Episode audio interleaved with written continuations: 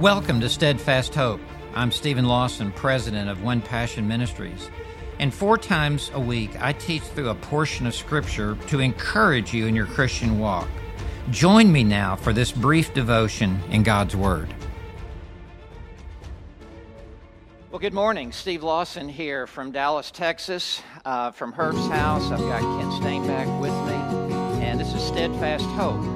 And during these unusual days in which we are living, in which we are confined to, to houses, Um, we thought it would be uh, a special time to be able to bring you a daily devotion, just a nugget from God's Word, something that you can chew on through the day, something that's like a hook for you to hang your thoughts on today that will really strengthen your heart and your soul. So what we're looking at is Psalm twenty-three, which is a great psalm. And in Psalm twenty-three, yesterday we looked at the first verse, "The Lord is my sh- shepherd, I shall not want." I want to look at verse two with you this morning. There's some great truth in verse two. He makes me lie down in green pastures. He leads me beside quiet waters.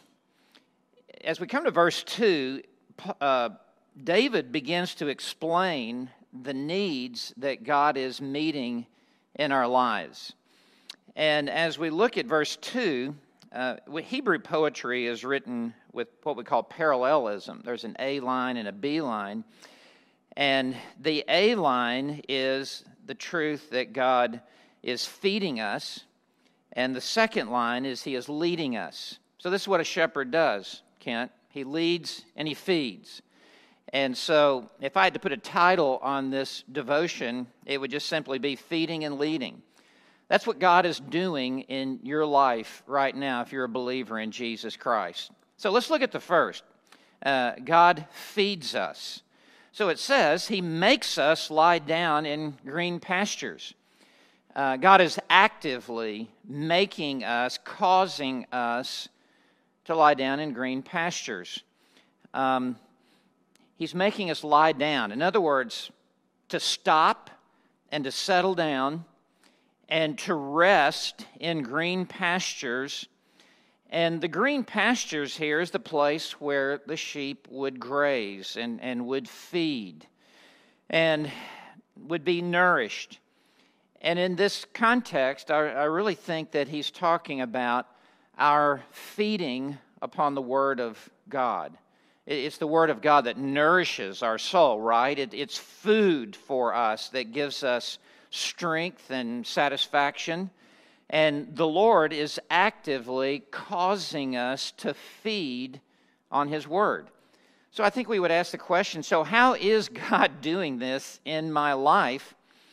And there is an internal force and there's an external force. So think about how God is doing this in your life right now, causing you to lie down in green pastures. Internally, God, by His Spirit, is creating a hunger in your heart for His Word. If you're a true believer, if you're one of His sheep, then God right now is at work in your life, both to will and to work for His good pleasure, Philippians two thirteen, actively creating an appetite within you for the Word of God.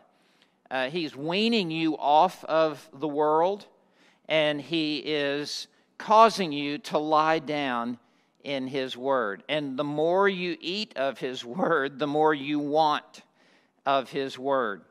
Uh, these green pastures, please note it's in the plural. Not just a green pasture, but a multitude, a vast field of green pastures, more than any sheep would ever be able to, to eat. And that's the way the Word of God is. It is such an abundant supply to address every issue in our life and to meet every need. Uh, I love what Charles Haddon Spurgeon says here um, from Treasury of David, that these green pastures representing God's Word are always fresh, always rich, and never exhausted. So internally, he's creating this hunger, this appetite for the Word. And surely you recognize that in, in your life. But there's also the external force that God is bringing to bear upon our soul, and that is times of trials and tribulation and um, uh, troubles, because that just brings our life to a standstill, and it brings us to our knees, and it causes us to lie down and look up, and to lie down in green pastures and come to a place uh, of desperation, really, where we have to have the promises of God. We, we have to have the truth of God uh, to bear us up. And so right now we find ourselves in, in a time just like this in our lives. We wouldn't even be doing this broadcast if it wasn't for the coronavirus uh, outbreak. And you wouldn't even be watching right now and giving thought to more spiritual truth in your life, except we find ourselves in this extraordinary storm of life. And God uses times just like this to cause us to lie down in green pastures and to find nourishment for our souls in His Word. So, what is God doing in your life and in my life and Kent in your life right now? He is feeding us. He is feeding us His Word, and that is where we are finding true satisfaction. In fact, if all you do is stare at the television all day and watch the news on cable, you're going to be panicked, you're going to be fearful, you're going to be overreacting. You would think the end of the world has come. It has not come. The end of the world will not come until Jesus Christ comes back, all right? The world will still be here until Jesus Christ comes back. So we're not at the end of the world. You need to be looking into the Word of God, and you need to be lying down in green pastures and finding what your soul really needs, which is the truth of heaven. But there's a second line to verse two. Uh, we noted God is feeding us, but second, He's leading us. That's what a shepherd does. He feeds and he leads. And so the second line says, He leads me beside still waters. Several things I want to bring to your attention here, and I, I think this will be an encouragement to you. God is always leading you. You do not need to pray, God, lead me. You need to pray, will you follow? Every moment of every day, God is leading you. Uh, leading you into personal holiness, leading you into Christ-likeness, leading you into experiencing the fullness of His blessing. The real issue is, are we going to follow the Lord's leadership? Um, in Romans eight, verse fourteen, as many as are led by the Spirit of God, these are the sons of God. If you're a son of God, you are being led by God actively, moment by moment in your life. So, He leads me. I also want to bring to your attention, He doesn't drive us. We're not cattle. Uh, ranchers drive their, their, their steers. Um, a shepherd leads. He's out in front. And so, He's leading us by example, and He is leading us by His Word, by His instruction. So it says here, He leads me beside still waters. There would be places as creeks and streams would flow where there would be rocks that would cause the water to, to back up and to be still and, and to be placid. And that's where the shepherd would lead his flock. Uh, not to where it's uh, there are rapids, Uh, because the sheep are fearful there, but to places where it is still, uh, where it's peaceful, and where it's calm. And that's where God is leading us, this says, beside still waters. And what the picture here is, is that He is leading us to those places where there is peace within our soul, where there is an inner calm. Outside, it may be raging.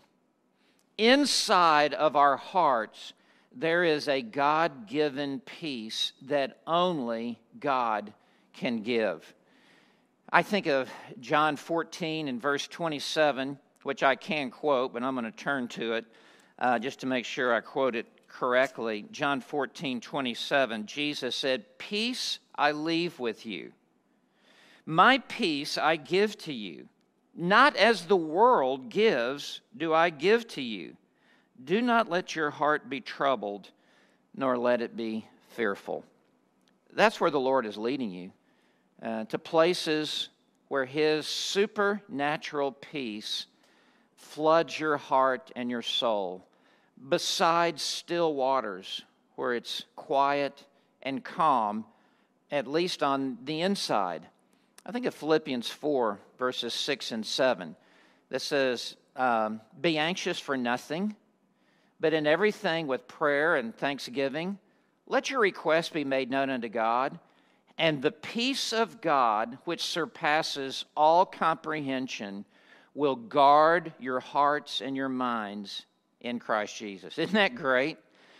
The Lord is continually leading us beside still waters to those places where his inner uh, stillness and calmness um, gives us peace.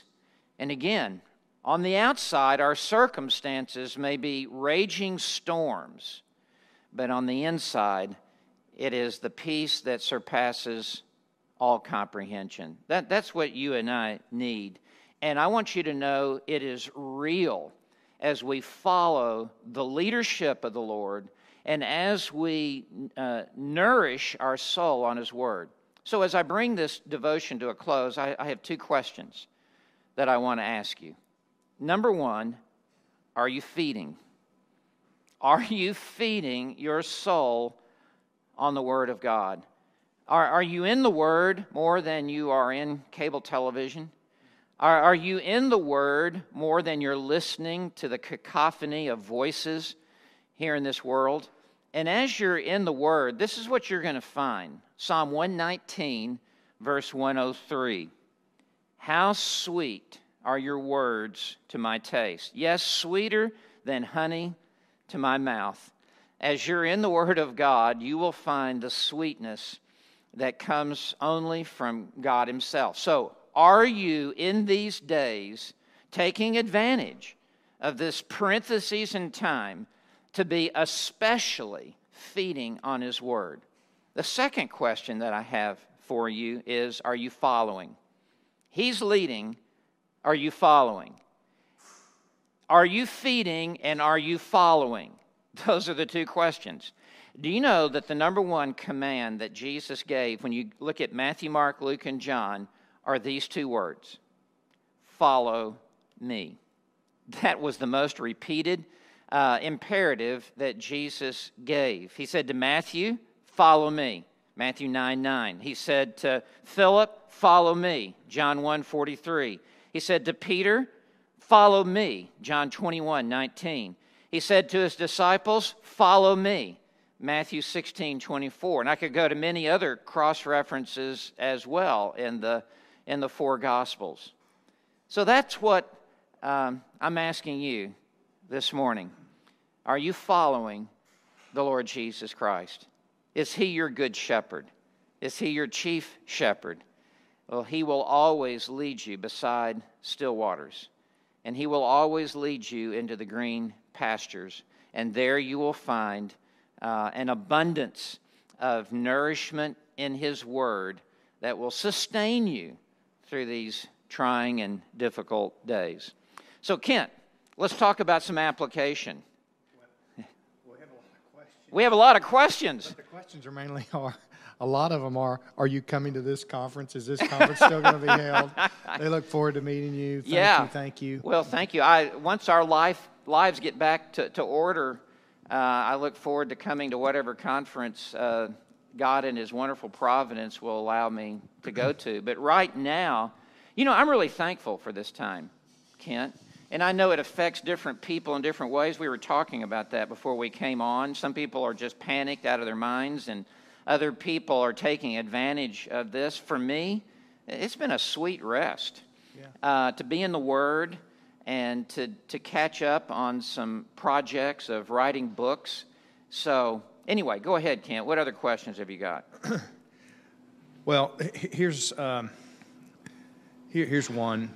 Um, there's such comfort to us believers in this time uh, we can be at peace. I'm surrounded by those um, who this comfort does not belong to. Yeah. I manage so many who are so anxious. Yeah. What can I say to these people to be a vessel of common grace, but not lie about a comfort that is not theirs, especially in corporate settings yeah. uh, that the Lord has placed me in? Man, that is a great question. How much time do we have? No, I'll do this real quick. Um, every situation is unique, so there's not a one-size-fits-all answer to this, because every corporate setting is unique, and every office is unique, and every unbeliever uh, is unique. You, you need to pray for wisdom, that God will give you the discernment to know what to say and how to say it in that situation. I'll just say this: you can only speak the truth, and you cannot promise comfort to people who don't know the Lord until they know the Lord. Yeah. And so you need to point them to the Lord at this time. And you can speak the truth in love, and you can give gentle, uh, a gentle witness that's appropriate to the setting. Um, but the truth of the matter is, is there is no peace um, in the heart until there's first peace with God. And the only way to have peace with God is through justification by faith alone. Uh, Romans five one, if I could just quote that very quickly. Therefore, uh, having, uh, therefore, having been justified by faith, we have peace with God through the Lord Jesus Christ. So there is no peace of God until there is peace with God. And so use your witness to point people to Christ. That's great. That's great. This is another great question. We're a believer. We know Christ, we know we should have this peace, and the question is, how do you get your feelings under control? Because there are people that, you know, as we said, everybody's wired different, everybody's made different. Yeah, and some of it's not a matter of spirituality, some of it's a matter of personality. Mm-hmm. Some of it's just your natural temperament. Um, I mean, some people, we've talked about this, like our friend John MacArthur, he's just kind of a straight line as he goes through life, not up, not down. Can't you and I are kind of roller coasters, we're kind of up and down and, and all around. And the truth is, that's why we need the Holy Spirit, who, it's a fruit of the Spirit. Uh, of Galatians five twenty-two, the, the fruit of the Spirit is love, joy, peace. Only the Holy Spirit can give us this supernatural peace. We we can't just pump it up and psych ourselves into this. Um, it's it's a fruit uh, that the Spirit gives, and so therefore we must be walking according to the Spirit and letting the Word of Christ richly dwell within us. Colossians three sixteen. So uh, the Holy Spirit has to get control of of your emotions. And so the more time we spend, as you said, in the Word. Yeah. There's a cause and effect. There's a cause and effect. Yeah, absolutely. Okay. So go down deeper. Yeah. Spend uh, more time and go spend deeper. Spend more time and go down deeper. Okay. In the Word. Okay, how about one more? Let's see. Yeah, absolutely. Take, take one more question here. Uh-huh. Um, One, one question is, can you expand a little more uh, about the end time perspective? You mentioned that coming on. I knew that was coming. Yeah. Well, um, you know, I'm not on the scheduling committee. I'm just on the reception committee. So I have no idea when the Lord's coming back. And such an hour as you think not, the Son of Man shall return. So if you ever hear some preacher say he knows when the Lord's coming back, you can just write him off as a religious nut. He doesn't know when the Lord is coming back. He'll come like a thief in the night. The thief doesn't send a message ahead, I'm coming, at twelve oh one.